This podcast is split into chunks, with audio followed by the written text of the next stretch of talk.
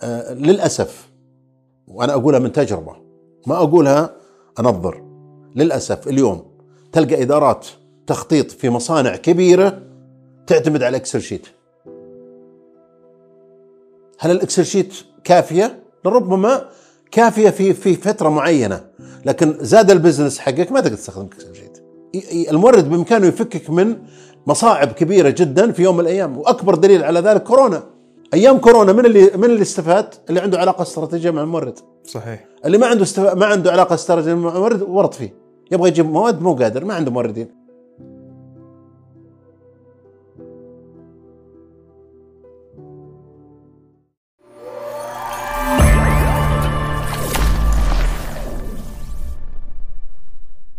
السلام عليكم ورحمة الله وبركاته. تحديات سلاسل الإمداد مع الملهم الأستاذ عبد الله الطاسان.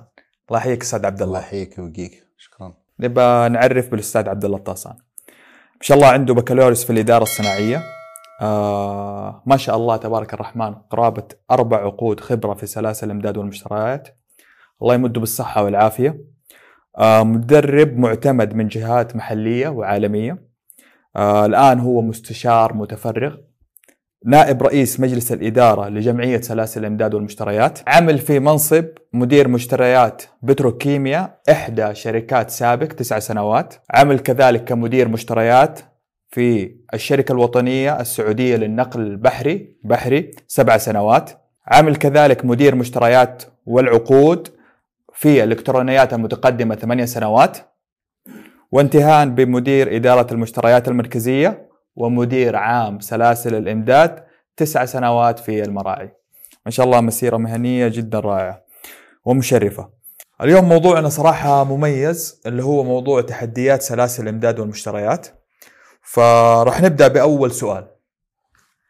ما هي أهم تحديات سلاسل الإمداد التي تواجه المملكة العربية السعودية؟ السلام عليكم ورحمة الله. أشكرك أخي عبد المجيد على استضافتي في هذه الحلقة. تحديات سلاسل الإمداد في آه، المملكة وتحديات سلاسل الإمداد عندنا هنا في السعودية آه، متعددة حقيقة ولا سيما أول شيء أنه سلاسل الإمداد فيها تحديات عالمية حتى okay؟ لكن خلينا حنا ننظر إلى سلاسل الإمداد كمنظومة ما ننظر لها ك أجزاء مجزأة. اليوم يعني حقيقة أساس امداد من من أهم التحديات أو يعني يعني العمود الفقري في سلاسل الإمداد هو موضوع التخطيط. اليوم التخطيط في ضعف في موضوع التخطيط وعمل الخطط الاستراتيجية لتفادي أي business risk أو مخاطرة في العمل في سلاسل الإمداد. التخطيط اليوم أنا أخطط للمستقبل، أنا أخطط لما يعني أعمله وما برضو كذلك mitigate risks يعني درء الأخطار في المستقبل. أنا ما أخطط بس فقط في العمل اليومي. أنا لما أستخدم التخطيط أنا أستخدم التخطيط هنا التخطيط التشغيلي خلينا نسميه أو أو حتى التخطيط الاستراتيجي بس يكون مبني على أساس إنه مش فقط أخطط لعملي اليومي وما أنتجه اليوم لكن برضو كذلك آخذ في عين الاعتبار إيش التحديات أو الصعوبات اللي بواجهها في المستقبل. لذلك هذا يحطها جزء من البروسيس وإجراءات التخطيط عندي. فاذا آه، عندنا ضعف.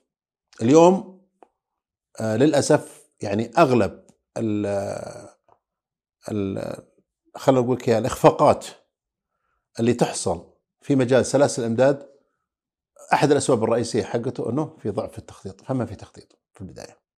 فإذا هذه واحدة من الصعوبات أو التحديات اللي تواجه سلاسل الإمداد أنه موضوع التخطيط أو البلاننج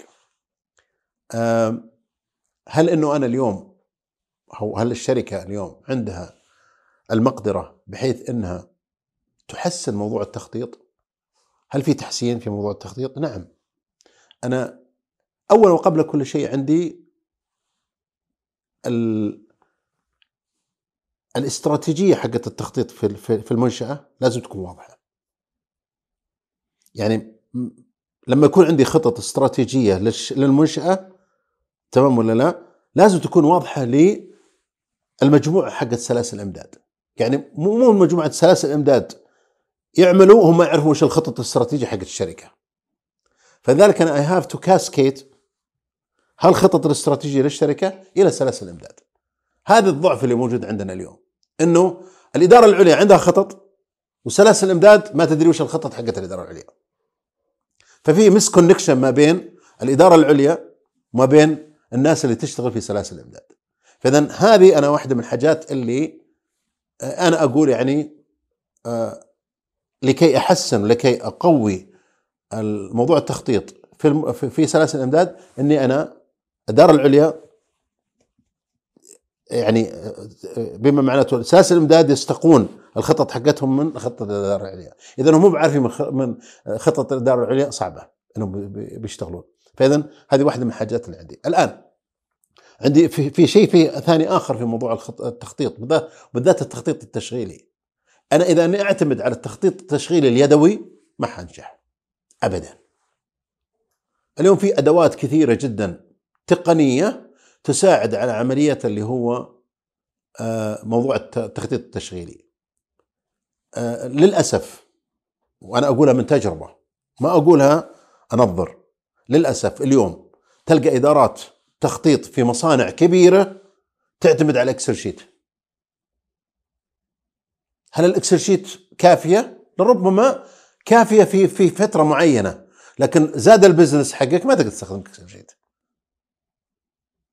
okay فإذا معناته لازم تروح لأشياء أدوات متقدمة أكثر تمام ولا لا؟ إما عن طريق ال ERP ولا عن طريق أي يعني أداة أخرى ثانية بس إنك أهم حاجة إنك تتواكب مع التطورات اللي قاعدة تصير في الشركة، فاذا رقم واحد أنا بالنسبة لي كتحدي أو أعتبره يعني كتحدي من تحديات سلاسل الإمداد اللي هو موضوع التخطيط.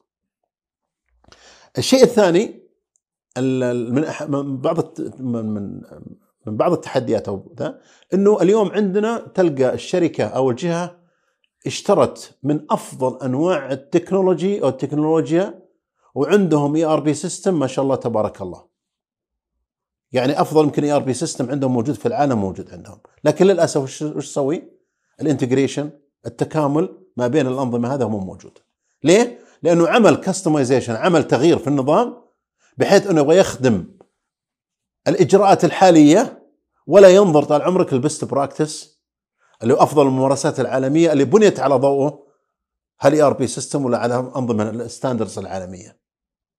فاذا أنت الحين الآن جايك أفضل الممارسات العالمية عن طريق ال ERP system الموجود.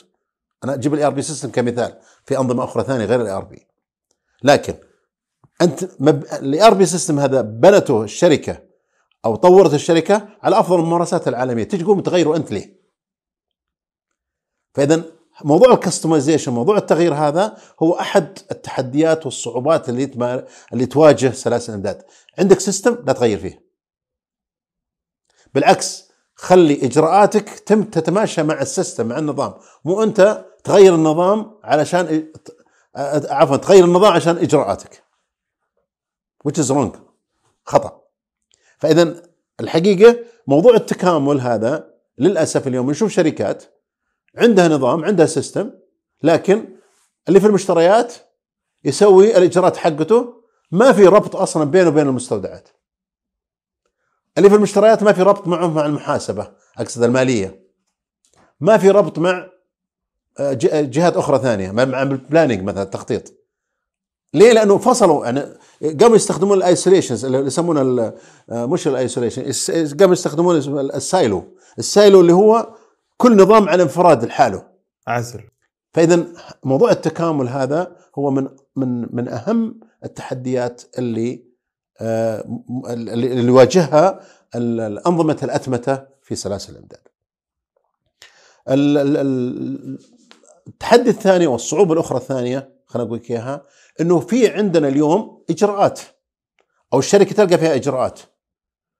الإجراءات تقرأ تقرأ الإجراءات أفضل إجراءات تقرأها تروح على أرض الواقع تلقى التطبيق شيء يختلف عن ذا أو العكس صحيح تلقى إجراءات تعمل لكنها لم تكتب ليه؟ لانها الإجراءات للأسف يعني تعمل على المزاج. ما تعمل على this is not professional هذا غير- احترافي. العمل الاحترافي إنك ما كتبته تطبقه وما تطبقه تكتبه. وهذا الأنظمة ال- ال- العالمية كلها. يمكن ال ISO standards يقول لك كذا. فاذا اليوم عندنا اللي هو موضوع توثيق الإجراءات والسياسات وتطبيقها على أرض الواقع. هذه يعني إحدى التحديات اللي تمر فيها سلاسل الإمداد آه، حقيقة في عندنا برضو كذلك إحدى التحديات اللي هو وهذه حقيقة لازم نركز عليه حقيقة بأمانة. العلاقة مع الموردين. للأسف اليوم عدد كبير جدا من الشركات أو الجهات تنظر للمورد إنه عدو ما تنظر له صديق. أنا ما أقول لك صديق أنك تحابيه لا أنا أتكلم في شيء يسمونه علاقة استراتيجية مع المورد. يعني كم شركة وكم جهة اليوم في الس- في السعودية أو غير السعودية أوكي علاقتها مع المورد امتدت لسنوات طويلة. يعني أنا أعرفك بعض الشركات اللي عندنا هنا علاقتها مع المورد 15 سنة 20 سنة ويتورد من نفس المورد هذا ما تغيرت. فكلما كانت علاقتك مع المورد قوية وكلما كنت علاقتك مع المورد استراتيجية ومبنية على business طويل الأمد كلما كنت أنت كسبت المورد أنت تكسبه. المورد بإمكانه يفكك من مصاعب كبيرة جدا في يوم من الأيام وأكبر دليل على ذلك كورونا.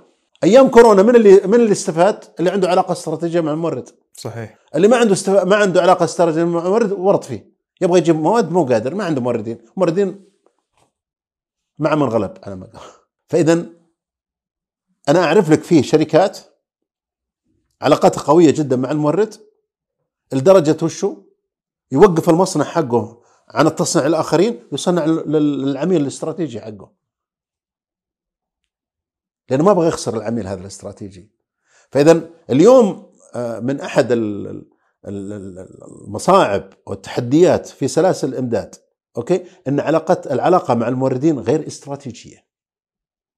كلما بنيت علاقتك مع الموردين كعلاقة استراتيجية طويلة الأمد كلما كنت طبعا علاقة الموردين مع الاستراتيجيه علاقة الموردين كان نسوي حلقات وحلقات يا أخوي عبد المجيد لأنه صراحة آه، الكلام فيه كثير جدا موضوع علاقة الموردين. فبس أنا حبيت يعني أذكرها وتطرق لها كنوع كأحد التحديات اللي تواجه سلاسل الامداد اليوم إنه ننظر للمورد از ان ادهوك بس متى ما احتجته رحت اخذت منه وبعدها أروح المورد الثاني وثالث وأنقز من هنا ومن هنا وتضيع على قال لكن لما يكون تركيزك على موردين استراتيجيين هنا هنا هنا يجي نجاح سلاسل الإمداد. الحقيقة أحد الصعوبات والتحديات اللي هو موضوع سن التشريعات والقوانين. دائما التشريعات والقوانين تأثر على مس على مسار أو على بالأحرى آه، مجال سلاسل الإمداد. يعني طلع قانون اليوم مثلا في أي بلد كان تمام ولا لا؟ أو عندنا في السعودية طلع قانون أثر على سلاسل الامداد. أثر يعني تقريبا على أصحاب المصلحة. لذلك اليوم هالقوانين والتشريعات المفروض يعني حقيقة لما يكون في قانون أو تشريع يمس مجال سلاسل الإمداد ويمس أصحاب المصلحة في سلاسل الإمداد لابد يكون لهم مشاركة في إبداء الرأي في القانون هذا قبل ما يصدر.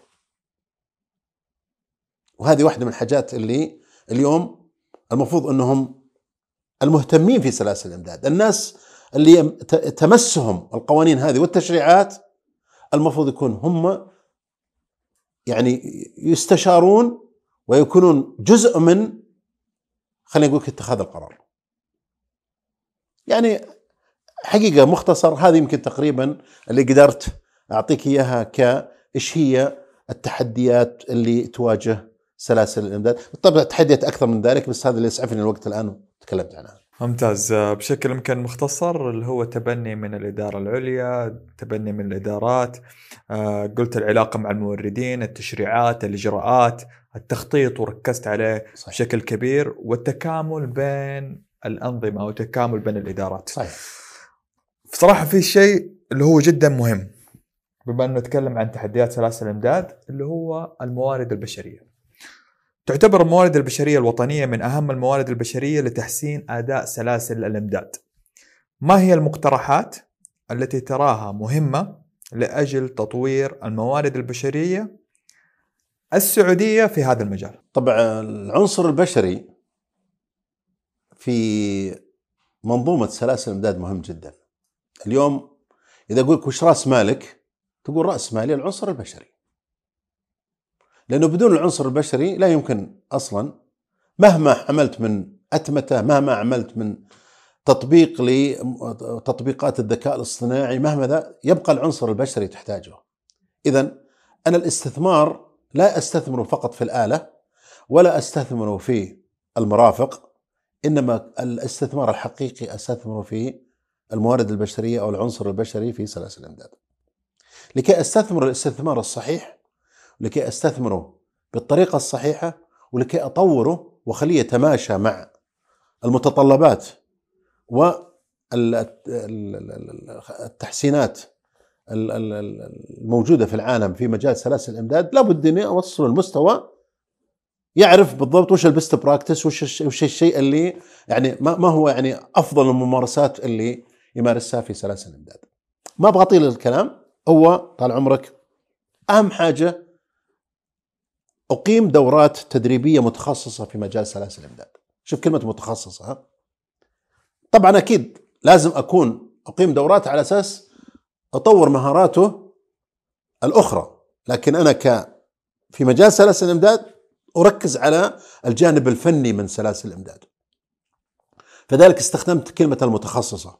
فاذا ليه أنا آخذ هذه المتخصصة؟ لأجل التوعية والتثقيف.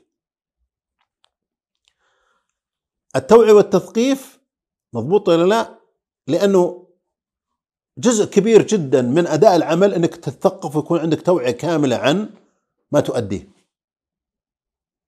فاذا الدورات التدريبية هذه المتخصصة أعطيه يعني جرعات من التدريب وجرعات جرعات من النولج والمعرفة عن منظومة سلاسل الإمداد. وليست يعني وبعدين أدخل في تفاصيلها بعدين في دورات أخرى ثانية أدخل في تفاصيل المنظومة ككل. أوكي هذه الجزئية الأولى. الجزء الثاني صراحة أو بالأحرى امتداد الكلام هذا أنا الدورات التدريبية اللي أتكلم عنها متخصصة لازم أفسح وأعطي مجال للخبراء الوطنيين لما أقول خبراء وطنيين أصحاب الخبرة اللي عندي في السعودية أعطيهم مجال إنهم هم اللي يقيمون الدورات التدريبية هذه ليه لأنه اولا هو جاي من الحقل جاي أقصد من المجال نفسه عنده خبرة وبنفس الوقت ينقل خبرته وينقل معرفته إلى هالشباب والشابات اللي داخلين مجال سلاسل الإمداد. فاذا أنا عندي مهم جدا إنه أعطيهم الفرصة إنهم هم يقدمون الدورات التدريبية هذه.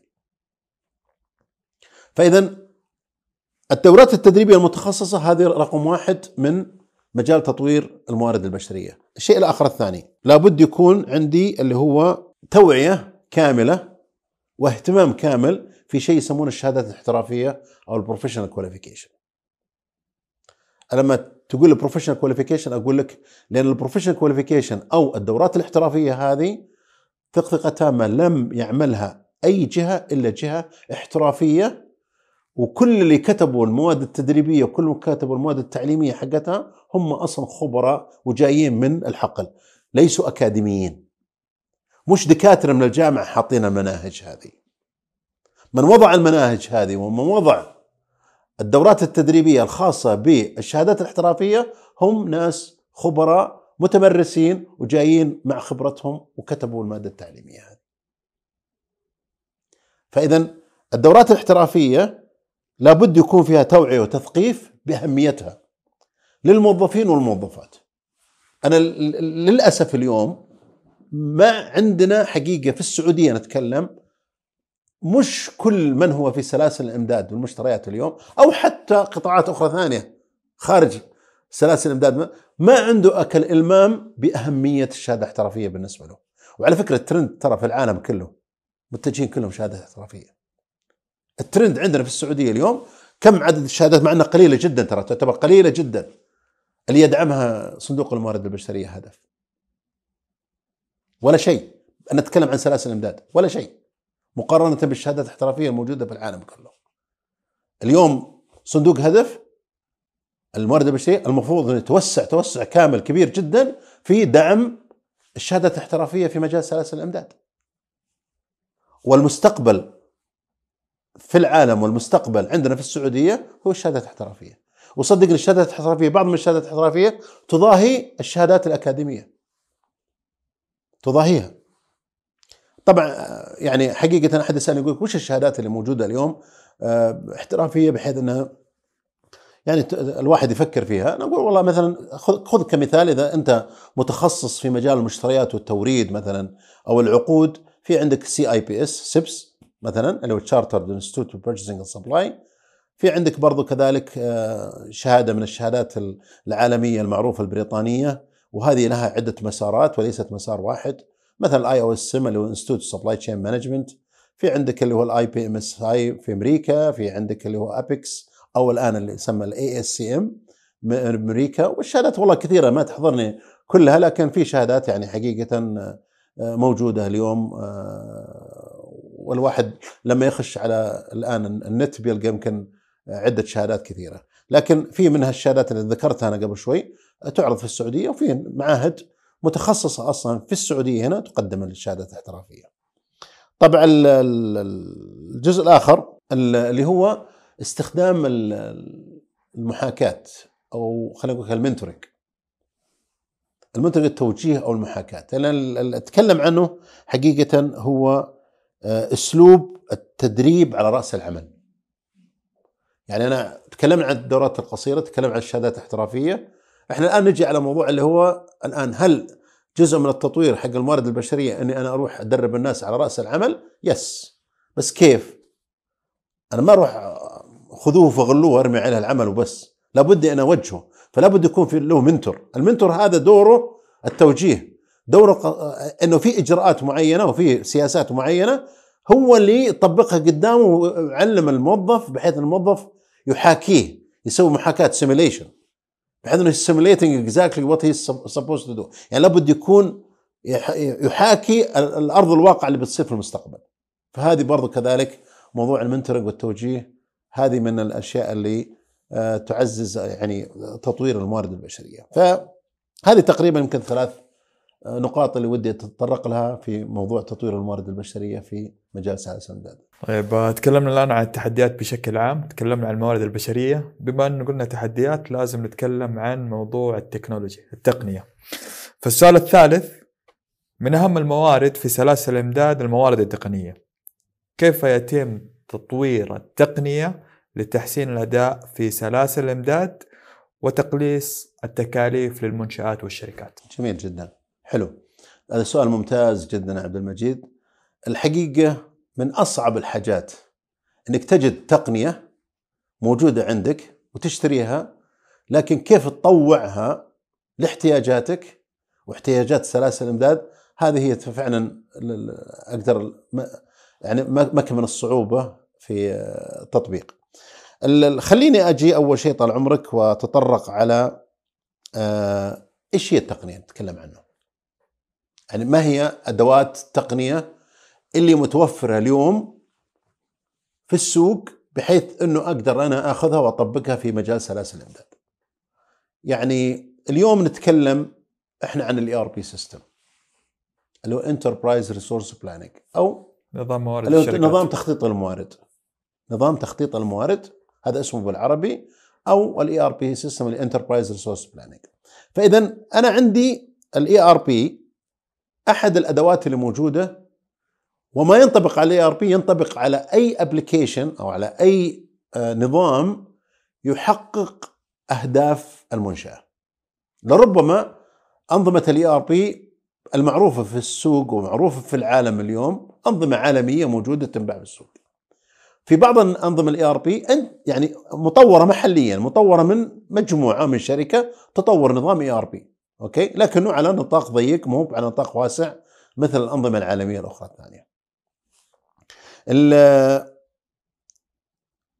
الحقيقة الآن خليني أنا أنتقل من موضوع ال ERP وأنتقل شيء بدأنا نتكلم عنه وبدأنا نطبقه حتى بالاحرى اللي هو ال artificial intelligence أو الذكاء الاصطناعي. وبرضه كذلك عندنا انترنت الأشياء اللي هو ال IoT internet of things فهذولي يعني الآن اليوم التوجهات في العالم كله راحت متوجهة للذكاء الاصطناعي و internet of things أو اللي هو إنترنت الأشياء فاذا هذه اليوم هي مش حديث الساعة هي بالأحرى المطبقة إحنا عندنا في السعودية اليوم حقيقة نحتاج التركيز على الذكاء الاصطناعي وعلى ال internet of things لاستخدامها في مجال سلاسل الإمداد. خلينا أعطيك بعض الأرقام يمكن البسيطة اللي تساعد على مفهوم إيش هو الذكاء الاصطناعي، أقصد يعني كيف الذكاء الاصطناعي في العالم اليوم. الاستثمار العالمي الاستثمار العالمي في الذكاء الاصطناعي في سلاسل الإمداد 13.5 مليار دولار في عام 2026 متوقع شوف 2026 متوقع أنه يكون الاستثمار العالمي كله في الذكاء الاصطناعي 13.5 مليار دولار. من عام 2020 يعني 2020 الاستثمار كان 1.7 مليار دولار. شوف متوقع في 2026 13 ونص. شوف ال jump. شوف القف القفزة. فوش يدلك؟ يدلك التوجه العالمي كله رايح وين؟ على موضوع الذكاء الاصطناعي. الذكاء الاصطناعي عندنا في السعودية التوجه في سلاسل الإمداد المفروض يكون نركز إحنا الآن.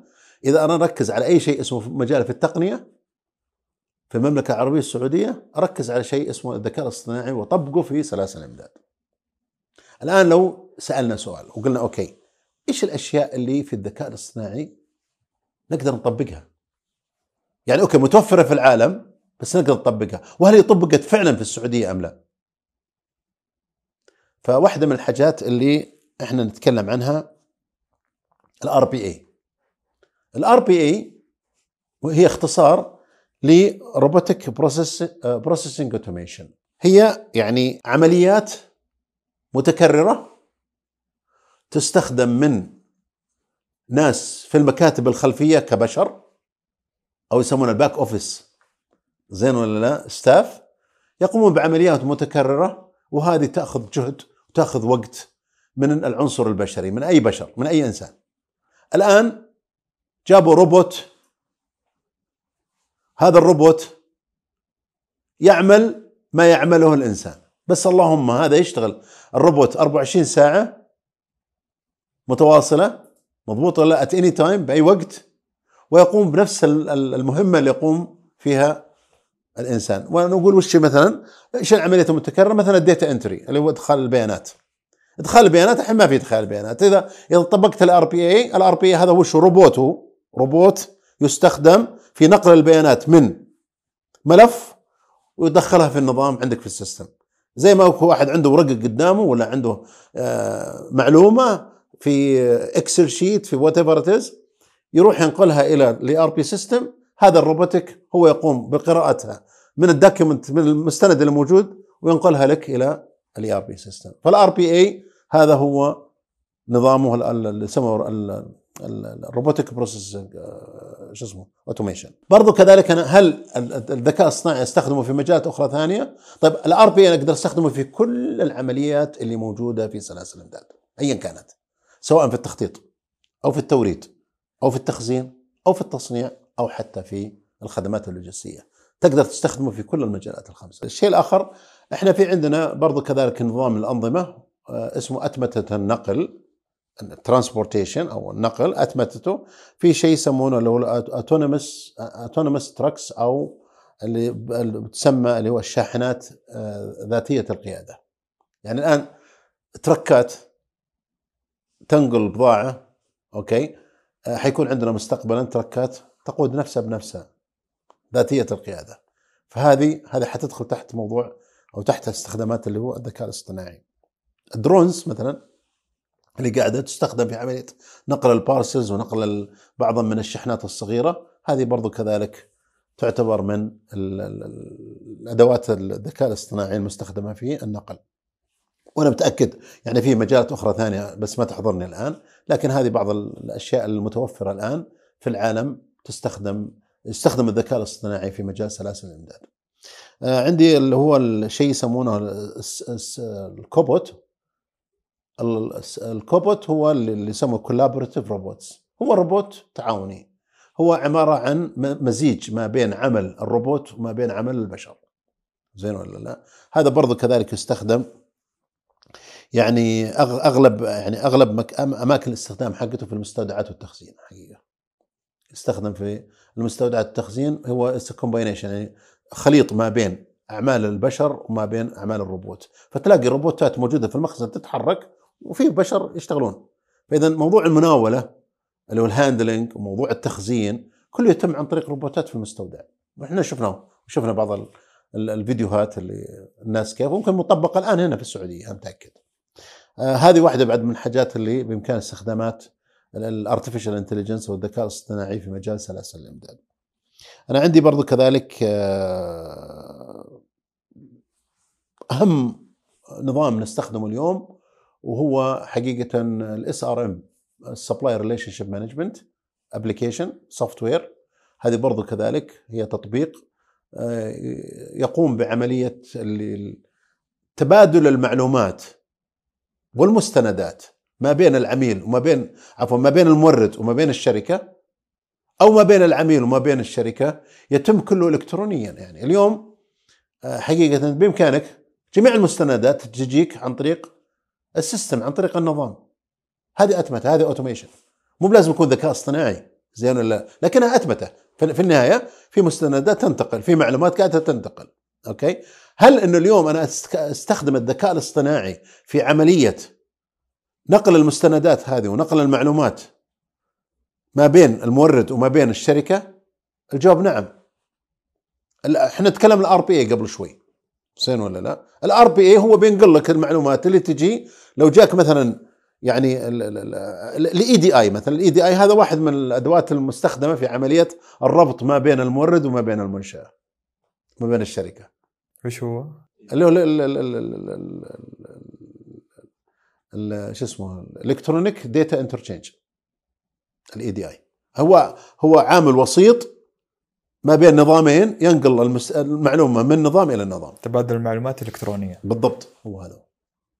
فاذا برضو كذلك هذا ال EDI يعتبر جزء من الأنظمة الأتمتة اللي أستخدمها في عملية اللي هو نقل المستندات والمعلومات ما بين المورد والعميل.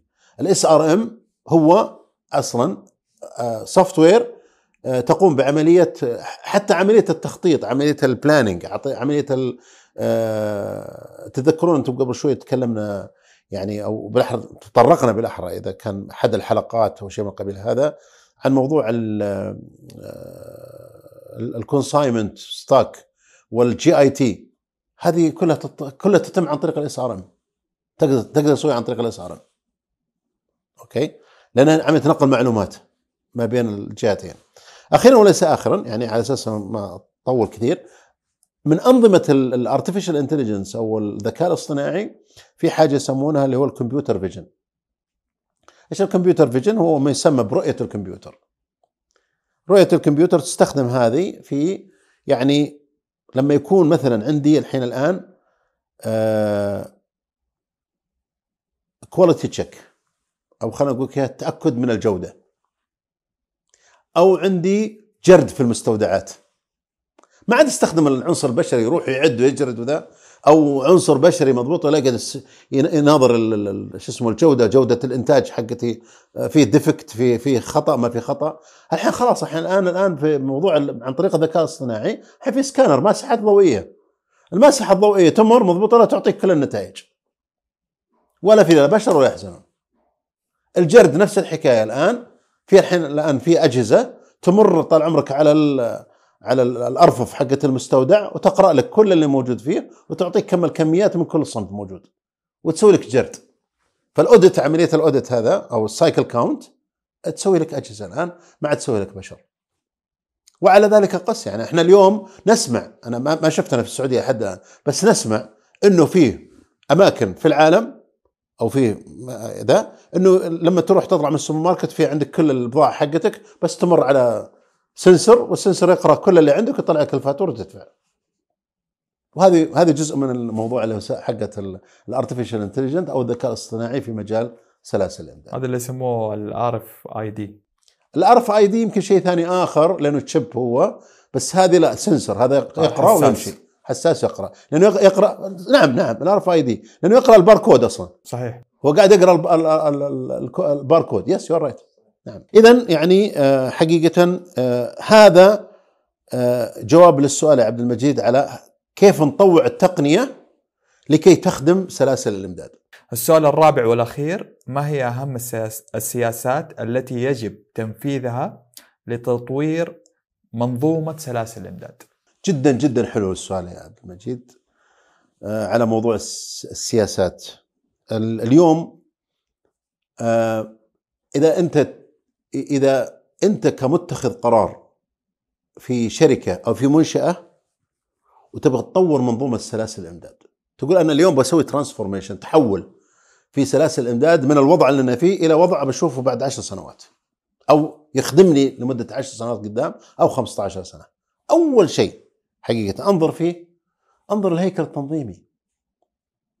هل الهيكل التنظيمي اللي عندي اليوم يخدمني 10 سنين 15 سنة قدام؟ وش الخطط المستقبلية حقتي؟ وش الخطط الاستراتيجية؟ فذاك أنا أربط الخطط الاستراتيجية والمستقبلية مع موضوع الهيكلة. فإذا أول شيء أنظر له موضوع أعيد سياسة الهيكل التنظيمي عندي في الشركة وكذلك آه التكنولوجيا. هل التكنولوجيا اللي عندي اليوم تخدمني ولا ما تخدمني؟ فاذا حاجتي أن تنظر لهن في البداية الهيكل التنظيمي والتكنولوجيا. اليوم مثلا ال business حقي فرضا نقول والله 100 مليون ريال لكن أنا بعد 10 سنوات بصير 7 مليار 8 مليار. هل ال- ال infrastructure البنية التحتية اللي عندك اليوم حتخدمك تجيب لك 7 مليار؟ شيء طبيعي إنه لا لازم تتوسع بس أتوسع أنا مو أتوسع بالعدد بالكم أتوسع قبل أناظر الهيكل التنظيمي وأشوف وش الاوبتيمال وش وش الشيء المناسب في الهيكل التنظيمي اللي يوصلني إلى 15 سنة قدام. ولا يوصلنا على السبعة مليار هذه. وأشوف التكنولوجيا اللي عندي. الشيء الثاني هل السياسات المالية اليوم اللي عندي ال financial policies السياسات المالية اللي أنا قاعد أشتغل عليها بحيث إنه سواء سواء من ناحية اللي هو ال- العائدات أو التكاليف. هل هي حتخدمني؟ قدام وإلا لازم أروح أنظر للسياسات المالية حقتي وأعيد النظر فيها. فاذا أنا اليوم لابد يمكن أنظر للسياسات المالية. التدفق يعني أنا أحتاج 7 مليار طيب أنا كيف أنا أمول هالسبعة؟ يعني كيف أنا أستثمر بالأحرى؟ وما هي الاستثمارات اللي أحطها علشان تجيب لي هالسبعة مليار؟ فإذا نجي على موضوع الاستثمار. okay؟ ال investment. السياسات المالية. وأكيد موضوع السياسات المالية آه، نتكلم فيها ساعات وساعات. فلذلك ما أبغى أدخل فيها مضبوط لا في؟ موضوع التكاليف وموضوع العائدات وموضوع ال investment وال return investment والأشياء ال working capital وما ال working capital هذه كلها سياسات مالية. أخيرا وليس اخرا أنا عندي عنصر بشري هو رأس المال، أنا رأس مالي مو بالفلوس، رأس مالي العنصر البشري. كيف أدرب وأطور في العنصر البشري؟ لازم سياسات التدريب والتطوير مو راح أوديه دورة وبس. هل إني أنا في ناس أستثمر فيهم. في يعني في في عندي موظفين هذولا بالنسبة لي رأس مال. They are capital. لازم أعتني فيهم. أعتني فيهم إنه أطور فيهم. أطور فيهم مو أروح أدربهم بس فقط يعني مو أروح أوديهم دورات تدريبية. أسوي لهم career development program أسوي برنامج تدريب تطويري كامل. أعطيه incentive أعطيه يعني تطوير وليس فقط إني أزيد ال knowledge حقته أزيد الخبرة حقته أطوره يعني بحيث إنه يصل إلى مو- مواصيل. آه، خليه he he becomes like يعني آه، إضافة للشركة وليس expense هو لازم يكون adding value للشركة. فاذا هذه الثلاث حاجات اللي أنا ذكرتها آه، أنا أعتبرها تعتبر من الأشياء الرئيسية أو السياسات خلينا نتكلمها اللي لازم تنظر لها إدارة الشركة أو الشخص المسؤول عن الشركة في عملية آه، اللي هو تطوير منظومة سلاسل الامداد أو التحول في سلاسل الامداد. أنا حقيقة آه، يعني ودي أختم كلامي هذا برسالة وهذه الرسالة برضو كذلك يعني حقيقة آه، ايا كان سواء متخذ القرار أو الموظف أو الموظفة اللي موجودين في سلاسل الامداد. رسالتي لمتخذ القرار اليوم عندك تحديات وعندك صعوبات تواجهها وعندك تقنيات وعندك مصادر كثيرة جدا وأدوات كثيرة جدا في موضوع سلاسل الإمداد استخدم ما هو متوفر لديك لحل الصعوبات والتحديات. اليوم للأسف التحديات موجودة على الطاولة لكن ما لها حلول من قبل متخذ القرار. أنت لما يكون عندك صعوبة وتحدي روح دور على الحلول. إذا ما أنت قادر تدور حلول يا أخي روح جيب ناس خليهم يساعدونك في إيجاد الحلول. في حاجتين مهمين جدا لمتخذ القرار برضه رقم واحد التقنية رقم اثنين العنصر البشري.